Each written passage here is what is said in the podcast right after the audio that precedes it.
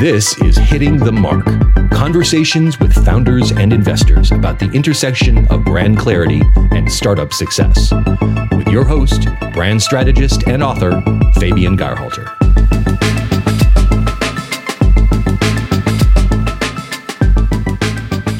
Brand is so much more than just like how cool your website looks and your logo looks.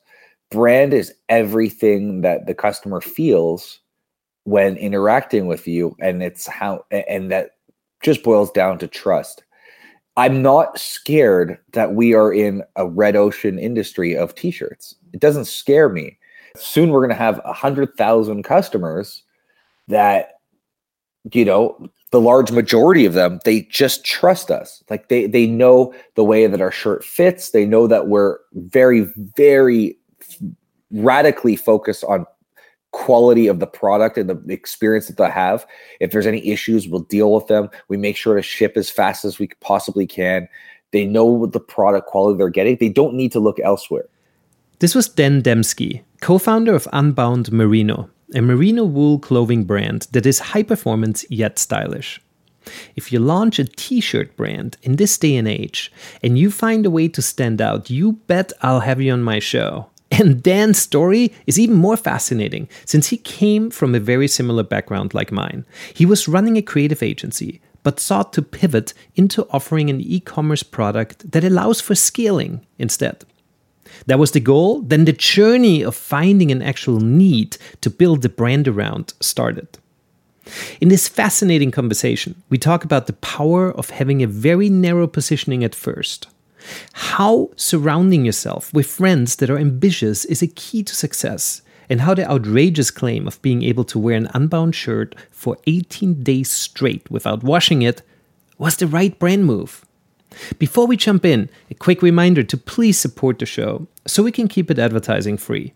Head on over to patreon.com slash hitting the mark to learn about all the options of how I would give back to you when you support my show. But now, here's Dan of Unbound Merino. Welcome to the show, Dan. Hey, how are you? Very good, very good. Good, good to have you here. Um, I love, I love your backstory. Um, I, I listened to another podcast interview, and and you know, mainly because it actually resembles my story a little bit as I grew my design agency organically to a point of, under parenthesis, great success, uh, at least to the outside world. But I myself just felt really stuck. So I flipped the switch and I started over. And it seems like you were doing something very similar with, uh, with a, a video production company. Tell, tell us a little bit about your journey and then your big epiphany to switch from the service industry to the product industry, which is always a very smart move. Yeah, well, you know, I I had a really really good experience and a good journey doing what I was doing, but I never originally intended to start a company. I was doing freelance video production with my my best friend and business partner, and we started getting really busy and before we knew it, we we had a company. It wasn't like we thought let's start a company. We were just doing little projects, but we being so busy, we started having to hire people to help, and then our client roster grew, and and then we had a small downtown studio in downtown Toronto, and then a big office, and then we had twenty employees, and we're kind of like, what happened? How did this happen? like it just happened, and it felt really good. It was really cool, and, and we were in our early twenties. We felt we were so smart and so savvy. Um, you know, we were we were we were dumb and young, but we felt smart and savvy at the time. Totally. And and uh, that it went it went on for years, but you know, somewhere along the way, the business just it, it it didn't call me like it once did. It didn't excite me like it once did, and a lot of the the realities of having a company and then the journey of entrepreneurship really sort of blew up in my face. And you know, I I, I love the journey. I love the ups. I love the downs. I, I love it all, but I felt at one point I'm just in the wrong place.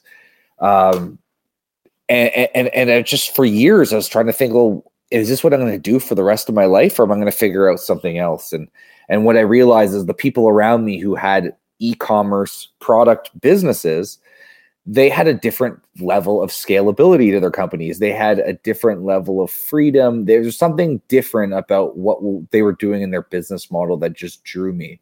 So I knew I knew I need to cr- create a product business and that product is going to be sold online. But that's as far as I was really able to wrap my head around where I wanted to go. So that's not a lot of information to give yourself of what you want to do. It's not a it's not an idea. That's just like I think I want to do I want to have a business that has this sort of business model at a which, high level. which is really unusual then right? Because usually people on my show they're like you know like uh, you know i was sitting around and suddenly i'm like i need to fix this and that's how the you know or i had this huge passion and out of this passion suddenly grew a business like with your first business right? Um yeah. and and so it's very unusual but it also makes a lot of sense. Um you know i can i can 100% relate to that right? Where at some point you just look at uh, the lifestyle of other people around you and they're not working their butt off like you are right? And you know they don't have payroll like you do and, and, they don't they don't do like you know production work and you know which started with cool like design and strategy and and, mm-hmm. and suddenly it ends up you know just churning hours and, and payroll. Um but but but really just thinking about okay how am i going to flip this around and what am i going to do next? And so you must have gone through months or years of just thinking about what could that be? Yeah, yeah, and, and first of all, there's nothing wrong with a service business, but what matters in a service business is that you have to be I think you have to be passionate about what the service is. Because when I was really into the video production, when we were into what we were doing, it, the, the, every day, the challenge, all the work we're putting in, it was exciting and fun. But once I lost the passion for it and it was no longer calling me, that's when I figured I needed to get out. So, yeah, I, on a simple level, I was just thinking of the business model. But what I was started doing was I, I we started ticking on a, a, chalkboard or a whiteboard or on a piece of paper. Every couple weeks, we'd meet up and we would think, what is a potential business idea that could be a product? And we would just throw ideas at the wall. And so many of them were terrible. They were just bad ideas. um, but what we did that was right was we we just were thinking. I was framing my head around we we can do this. We can create a new business that's going to be a product business and that opened up the lens for me to look at the world and sort of you know even on an unconscious level try to think well what is that thing going to be? And you do need that moment. Like you just said before it's like a lot of entrepreneurs they say oh, i need to solve this problem or i have this thing i'm obsessed with. Um, and then that idea comes into fruition and they go and they chase after it and yeah. they make it happen. I didn't have that but what i did have was the hunger to find that and if you're not looking, you're not going to find it. So right. it wasn't until I had that moment where, you know, I have identified a problem. I identified the the moment where I'm like, I could create this product that I wish existed. Uh, and then it was like, click, boom, there it is. I'm going to go do it now. But it took years. You said did it take weeks, months, years. It took years. We were trying to, we were tinkering with ideas for probably two to three years before we laid the groundwork to start moving forward on a specific idea. Some of them we sort of ideated with a little bit more, moved a little bit down the road, thought this is a good idea, but maybe in not good timing. This one was a bad idea. We just go through them, but it took two, I'd say two to three years until we moved forward and said this is the idea we want to go on. And so when you say we, uh, what was it? Was it you and your significant other, or you and a, and a, and a potential business partner? Who, who, was it? My two best friends. Oh, that's we, great. So, yeah, because you know it's like I, I, didn't. We didn't have a business idea. No, I, I found some strategic partners. It was like me hanging out with my buddy. So we'd go, we'd sit, we'd at a lunch, like on a lunch break, or or on a Friday night and we'd have some beers and we'd just throw some ideas at the wall. So it was kind of a social experience. We're just having hmm. fun. Hmm, that's but great. it was but the intent was like let's figure out a product business because that's what we want. That's the life that we want to live. We want to create a, we want to start a new business, but we want one that has the scalability of a product business. Let's just figure it out. And let's have beers and have fun while we're doing it. Yeah, and it's really interesting because suddenly it's like two other people that need to be excited about the same idea, which is, you know, is double as hard, you know, tr- three times as hard suddenly, right? To actually find an idea where all three say, you know what, this this could be it. This is it. We all feel like this could be a great a great product. Well, you know, this is the way I always look at it. You know, I feel like you can have friends who are just there for you, like you know, to support you emotionally, whatever and then you could have friends that have utility and function in your life that are you know your they have skills that you could work with and i don't look at that as a a, a negative or a, a, sour way of looking at what a friendship could be. I think utility is a good thing. So I can go out for beers on a Friday night with any group of friends, but why not go out with the ones who kind of have that like zest for wanting to do things with you, to create things with you. So I, I, you know, there's that that old adage: you're the average of the five people closest to you. Mm that to me is the most important way to live your life. You know, if there are people that are close to you and they're not ambitious and they don't care to take more out of life, that doesn't mean they're bad people. They could be great people, but you know, you can have people a little closer to you that do have that because if you, they do have that zest to want to do more in life, to build things, to create things, and those are the people that you spend your most of their time with, that becomes the bar in which you want to live your life.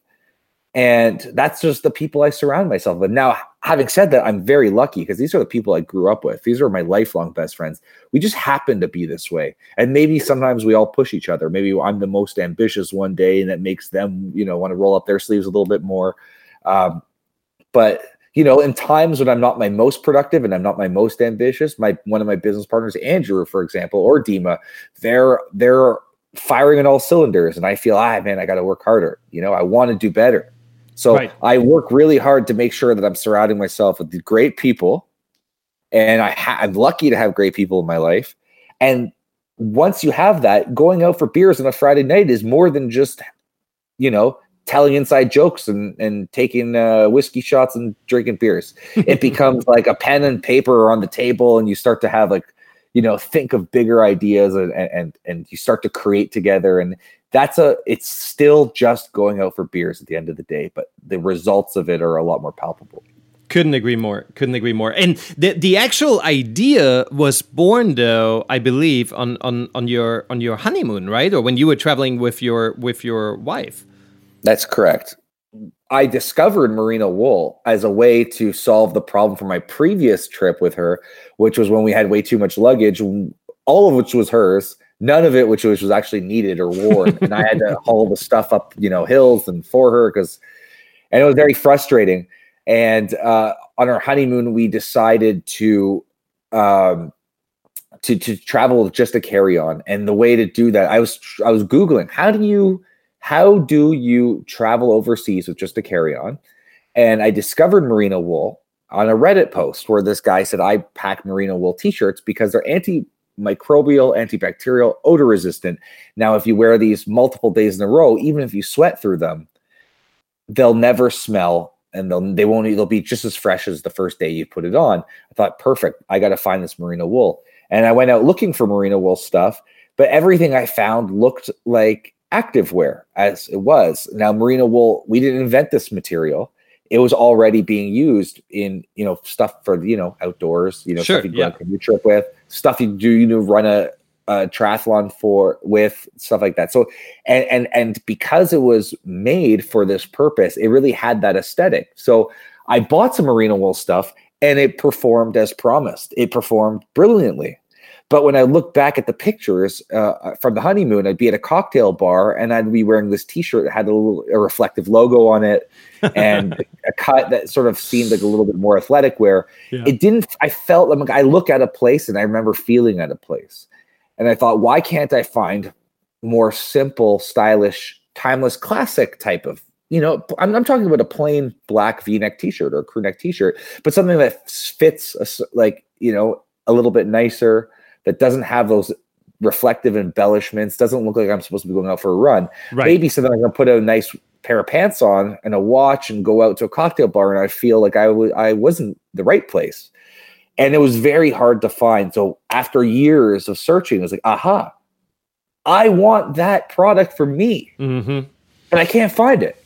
So maybe I should go create it. So I went to these two guys and I said, this is the idea. This is what I think and they were we were all looking for something. And i and i pitched them why it made sense. So my andrew was the first person who went and he got some merino wool clothing. He's like wow this is the best stuff ever. But he felt the same way about what was available.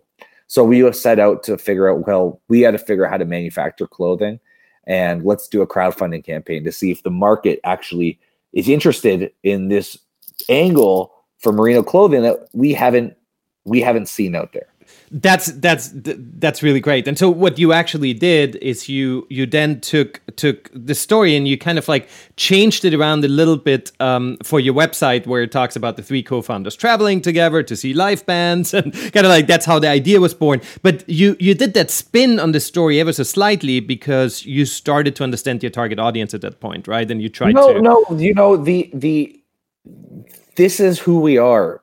I I have been seeing I've been going to see this band Phish with my two business partners since we were in high school. Um, we have traveled all over the world and we don't come from money. You know, we were just hobbling together, you know, little ventures in order to be able to pay for all these adventures that yeah. would go on together. And that's just who we are. Um, the, the idea was born out of, of, um, the aha moment I had when traveling on the honeymoon. But when I brought it to them, we were just thinking about how well this fits into like the way we live. Yeah. Like yeah. we're not and we're not really fashion people. We're not clothing. It's not about clothing. It's about living simply, you know. This this thinking translates far beyond the clothing. It's about having less things in your life but better things. Totally. You know, having simple living simply and and it just so that's why it was so easy to get the enthusiasm in them because this was not like I came up with this idea for my own traveling without them. But I came to them and it's like, it fits perfectly. This fits perfectly who we are.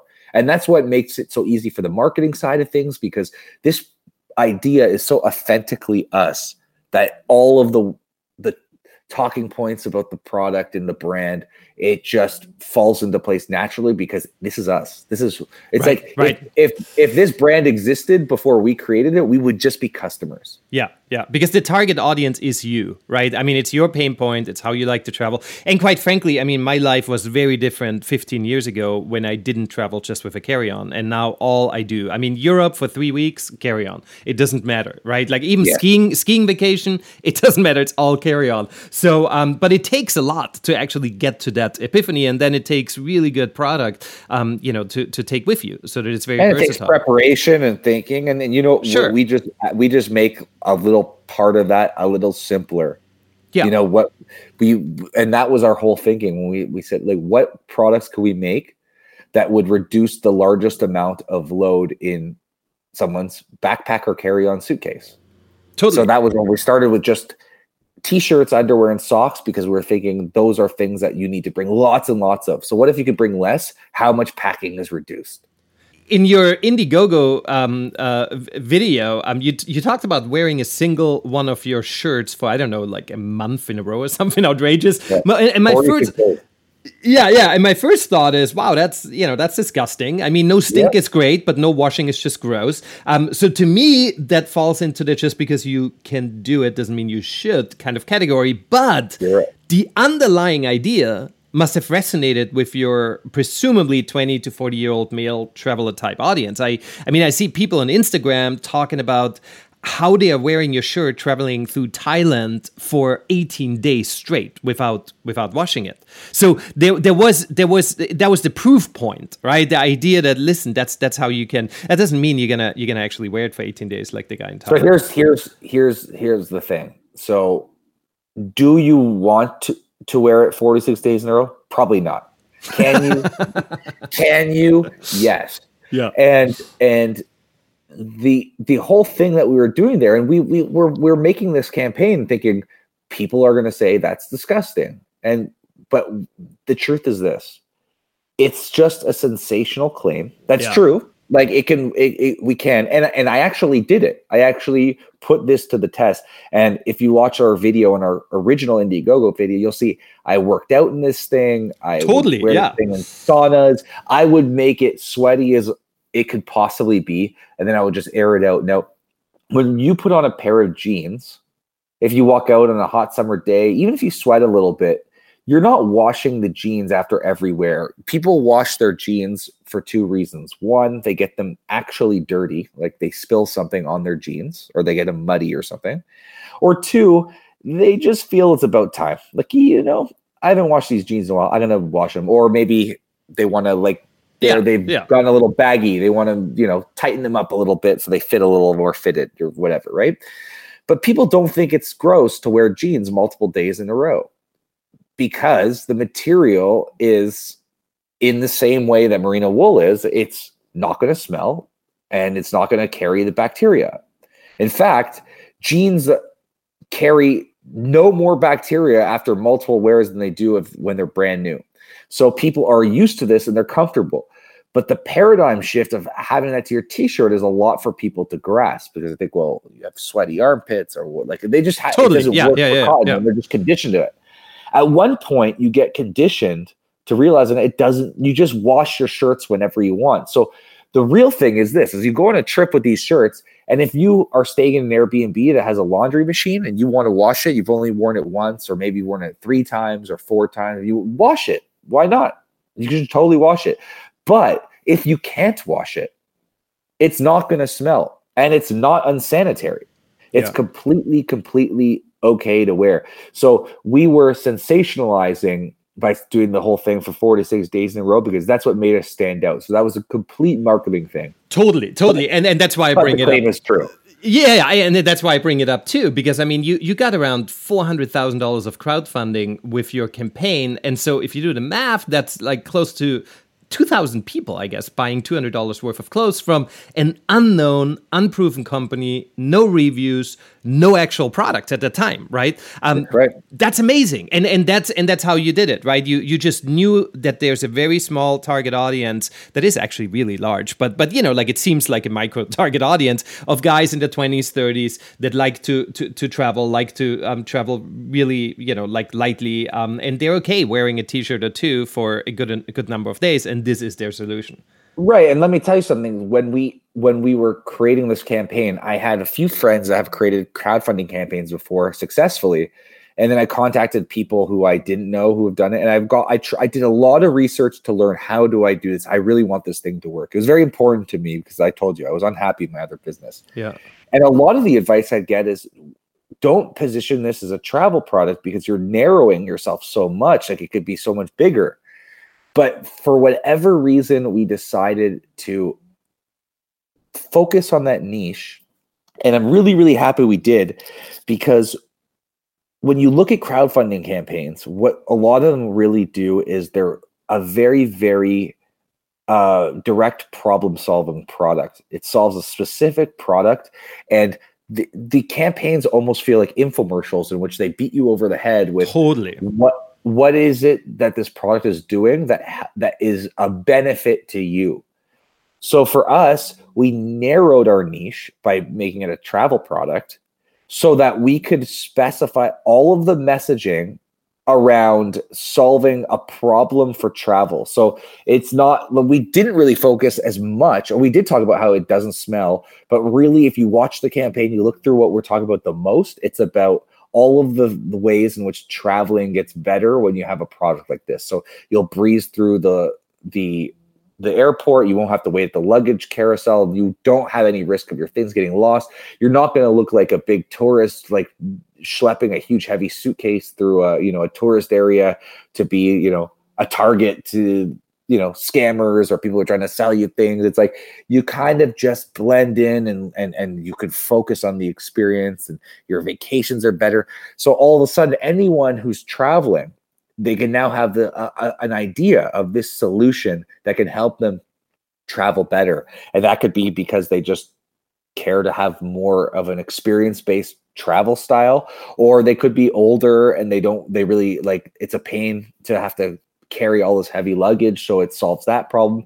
But we really really focus on the travel thing specifically to narrow our messaging down so that all of our marketing and everything could be all about one thing and not trying to blanket everything and appeal to nobody it is so smart on so many levels, and and I mean that is something that anyone can learn from. That is that is launching any kind of company because a you know like first you start narrow, so you know exactly who to talk to and what to what to say to them, and then you can always broaden up, broaden up over time, which you have, right? I mean now now you go into women's um you know clothes, now you go into you know underwear, socks, right? I mean it it doesn't. Well, I'll tell you one thing that's changed for us that we didn't weren't expecting we never expected that the entire planet would stop traveling at once. Yeah, so let's talk tra- about that a little bit. so our so our so our travel messaging, which worked really well for us, and we refined Facebook ads, our messaging um, over the course of about three years where we would A, B, C test ads. We, so we would know that this word in capital letters would work better than if it wasn't. It, Sure. All of this so refined for traveling, and all of a sudden, none of it mattered anymore because so so we had to go basically take all of our best performing ads, our our our our, our holy grails of ads were Yeah. garbage, complete garbage, and we had to change everything uh, the, from our website. It was no longer about travel. And we thought, you know what? One day we wanted to get to this point where we broadened outside of travel. Well, now now is our chance. we have no choice, you know.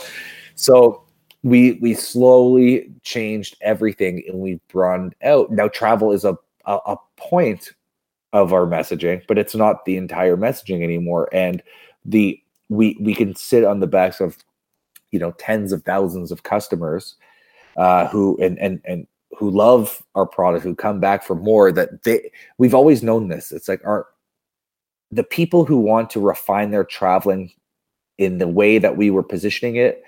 They're very conscious about how they're traveling. They're they're they're they tend to be intelligent people who are trying to get something different out of traveling. It's not just about photography and like outfits. Not that there's anything wrong with that, but they're looking more for the experience and and and hacking their travel to being more optimized.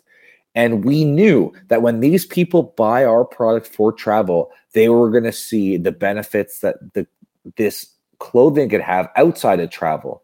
It can reduce the amount of stuff they have in general, the amount of closet space they need. Then it could be more environmental because they don't need to run their laundry machine as much. There's a million reasons why this is beneficial outside of traveling. So now we have the use cases for them, and customers are beca- adapting to that.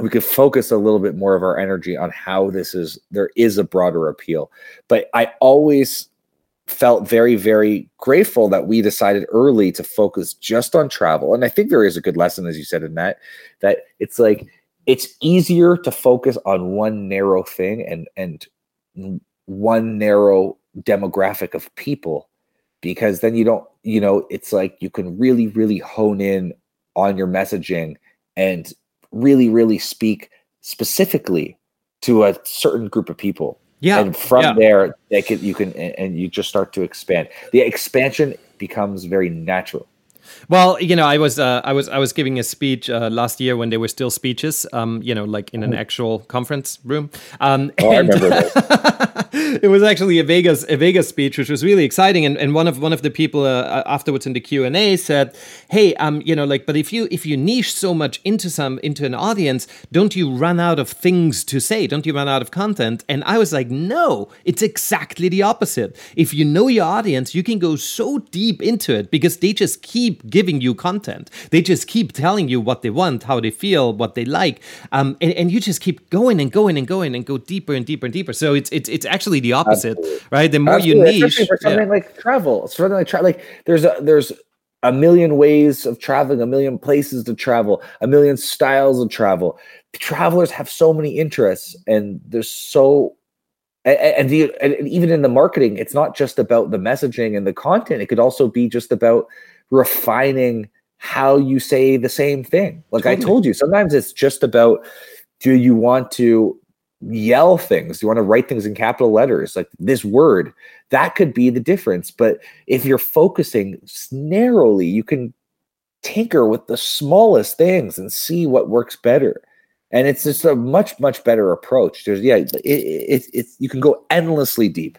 Well, and another thing that you said uh, prior, and you know that, that that you're doing with your approach is is something that a lot of people, especially when they go with crowdfunding campaigns, they they forget about this. Is the idea that it's not about the products; it's about the experience. And very often, what what what what you do with a product on Indiegogo, you just go into the details because guess what? The product doesn't exist in that shape. So all you want to do is talk about the product. But what you did is you talk about the experience with the product, which is really what people buy into because they want to be you in your shoes and you just happen to wear this product that gets you to this, you know, enhanced experience. Um, and that's something that, you know, you made it sound very easy, you know, like that's just how it is. But but it's not. I mean, it takes a lot of it takes a lot of uh, thinking to actually end up there. So um, It does. It takes a lot of thinking, but I'll tell you what the most important thing, and I, I, I don't think it gets talked about as much as it should, um, it really has to do with timing. Like I, we did all the work, so let's just just go under the assumption that if you're going to launch a new product, like you do all the work. You can't be lazy. Like I, I, I read everything I could find on how to launch a crowdfunding campaign. I worked really, really hard to make sure that the pro, like we went through so many different iterations of the prototypes to make sure the shirt fit the way we wanted and the quality was the way we wanted and it draped the way we wanted. Uh, we worked on our messaging, our photography, all of that stuff. So just assume that you did a great job and you left no stone left unturned on that. If I were to release this product today, it probably wouldn't work because the reason why I really think it did work is because I had that aha moment where in like no one's doing it this way. And people when they think of merino when they think of wool, they think, oh, it's is that going to be like a, a scarf or a yeah, yeah, yeah, or scratchy, or yeah, yeah, yeah. scratchy and yeah. bulky. Like it can't be a comfortable T-shirt. So for people who are involved in this world of you know activewear and outdoors wear that know merino wool, they already know and love it. But we're not going to speak to those people. They already have merino wool for their use case. We're going to speak to new people, people like me that just discovered that merino wool could be a super fine material that's a comfortable T-shirt and we're going to speak to the urban traveler. It's not for the people who are with a canoe. They're the people who are with a cocktail that are maybe doing a business meeting, you know, and they don't know this thing exists. So um, there was the whole timing element because I felt like no one is doing this the way I wanted. That was the single crux of why I thought this thing could work. It's like we're not just another fish in a sea of companies doing this. Like we're like we're gonna do this our way, and we're gonna speak about this our way, and no one's doing it this way. That was the exciting part to me. Well, and it's interesting, you know, because in, in, in a way you are a little bit of an anti-brand, right? It's it's super basic stuff, um, you know, and, and you're trying to have people actually buy less clothing in their lifetime. So you actually want people to own less. Of course, you want them to own your stuff, but but on on the flip side, your product could be seen as a commodity, right? I mean, we, we know there's there's tons of T-shirts using the using the same fabric. Um, you know, it's you know it's it's basics. Um, you know, in, in, uh, made out of a very specific material which is not ownable. So in a way, brand and and the story is really everything for you. I mean, from the get go. I mean, that is it. Everything. Brand is everything, and our customers. For Our customer be, and do you know what it is? You know, if we're going to talk about you know, brand is so much more than just like how cool your website looks and your logo looks. Brand is everything that the customer feels when interacting with you, and it's how, and that just boils down to trust. I'm not scared that we are in a red ocean industry of t-shirts. It doesn't scare me mm-hmm. because we have, you know, Uh, soon we're going to have a hundred thousand customers that you know the large majority of them they just trust us. Like they they know the way that our shirt fits. They know that we're very very radically focused on quality of the product and the experience that they have. If there's any issues we'll deal with them. We make sure to ship as fast as we possibly can they know what the product quality they're getting. They don't need to look elsewhere. So other players can come in and they can undercut us. But it's like if you already, if we've take care of the problem that, or, or you know, the giving you the T-shirt that that works for you, that fits the way you want it, that it's it's performed as promised. We deliver it on time. Our customer service is good. You can trust the experience. We they have no they don't need to go elsewhere and these are people that are looking for simplicity. They're not looking, well, I'm going to go and find a way to save five bucks on the shirt. I'm going to go and find, like, it's like, it's, I, I don't need to solve that problem. Like, I'll give you an example. You know, right now we use Zendesk. Um, sure. Is how we handle our customer service in, inquiries for our business. And there's this other company that keeps contacting us saying that you should switch off Zendesk. I'm like, there's, I, I, I, and they're very persistent, but I, I try to tell them as clearly as possible. I'm like, look, I, I admire your hustle and your sales efforts, but you have zero chance. You have zero chance of us switching off Zendesk because Zendesk is working as promised.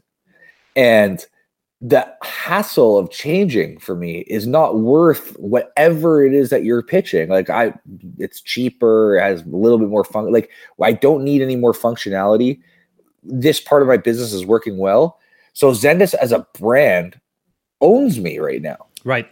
Right. Because it's I, and that's the way our customers are. It's like they they we solve we solve that problem for them. If they want their the best black T-shirt our black t-shirt is the one that they buy they don't need to go to gap or h&m or find some other merino wool company that's springing up and you know what a lot of companies have sprung up after that have pretty much copied to what our messaging is i don't even it doesn't bother me at all like i'm just like i feel flattered and like because ultimately all we need to focus on is make sure that we care so much about our product, care so much about our brand experience, and care so much about our marketing. That's the brand because that's the way that people find out about us for the first time, and then the way that they interact with us throughout the whole experience. And then ultimately, what matters the most is product.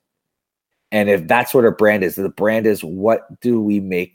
Do they trust us, and how do we make the customer feel when they interact with us? And we focus all our energy on there. And that's the most important thing we have.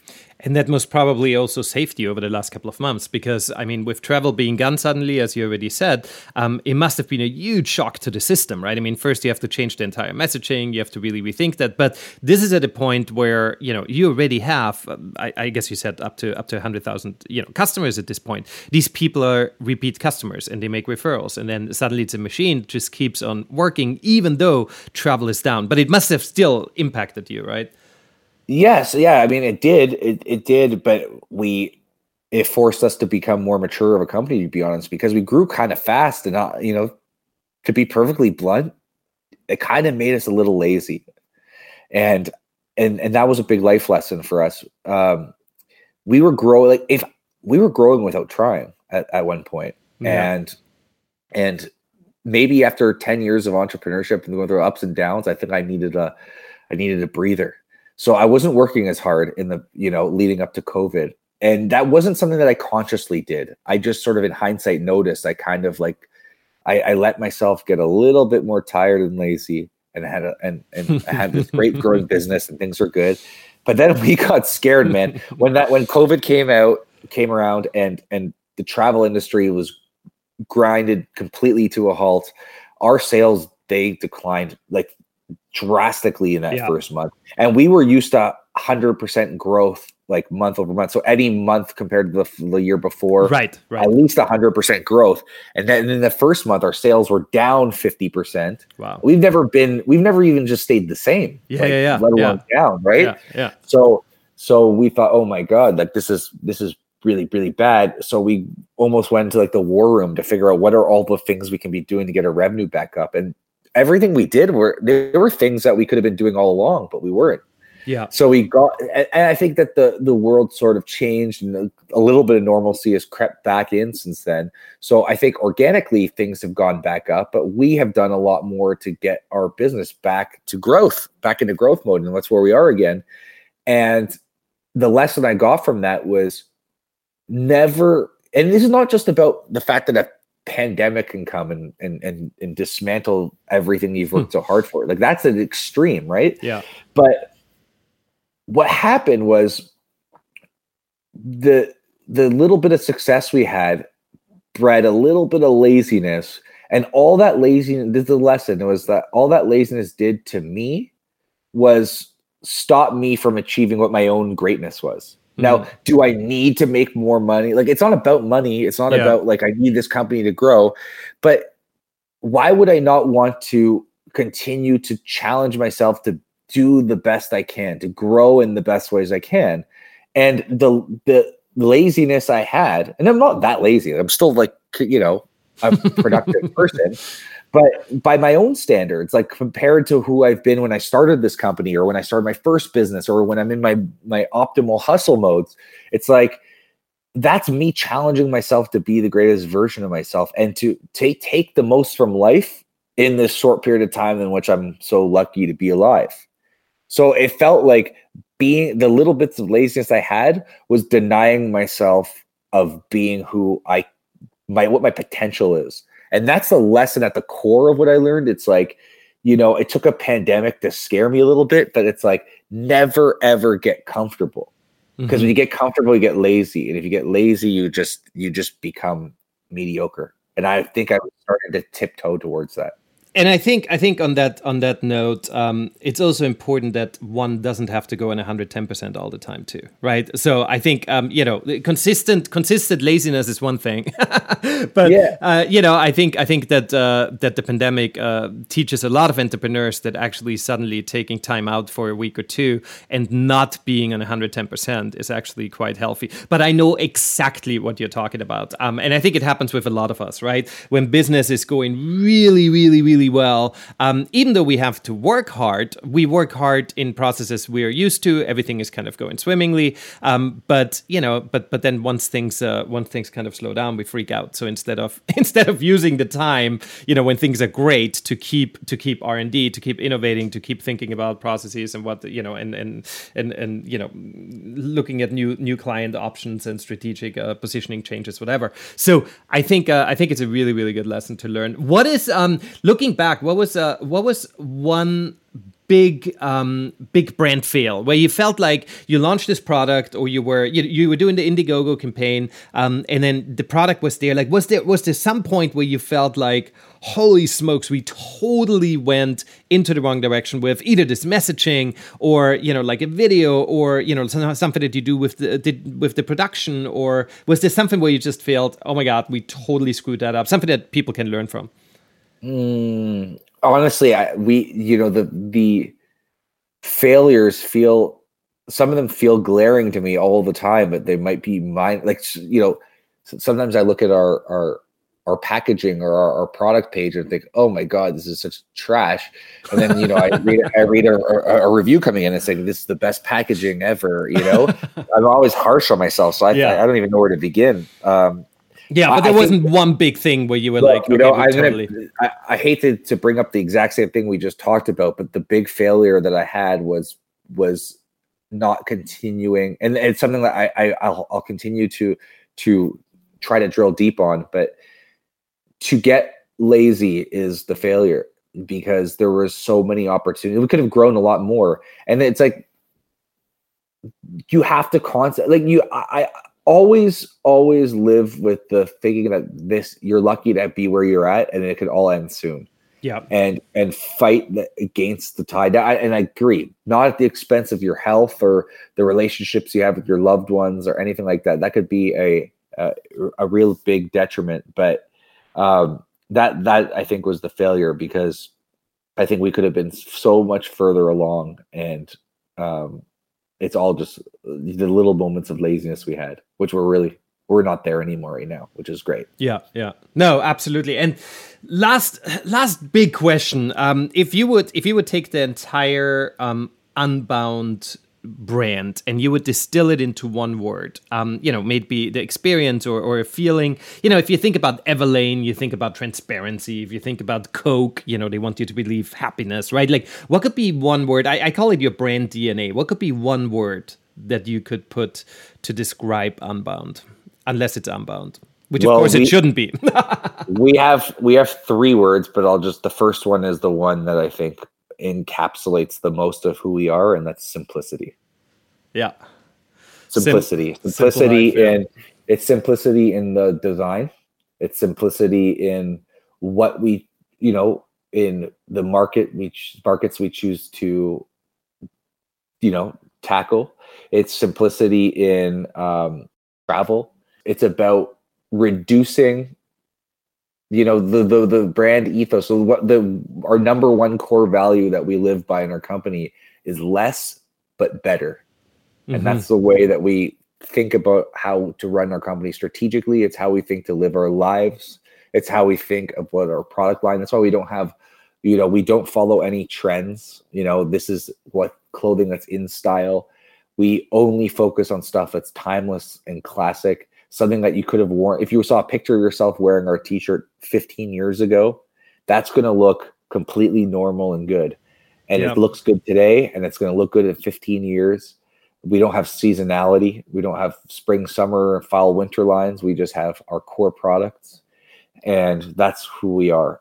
From the inside out we're all about simplicity and simplicity is what everyone aches for and simplicity is also the toughest thing to accomplish as a company as we see with all fortune 100s and 500s struggling you know as they innovate towards simplicity um, you know someone who knows simplicity quite well is your pug who's been uh, lying next to you snoring away during the entire interview and i think yeah, we, we heard, yeah we, we, we heard him or her so you got to at least give a little introduction yeah, this is my pug Walter. He's laying right next to me. He's, uh, you know, I'll be honest. Sometimes I'll do a podcast interview or I'm on an important meeting, and he knows that he could get under my skin, so he'll jump on the ground and start barking and just ruining everything.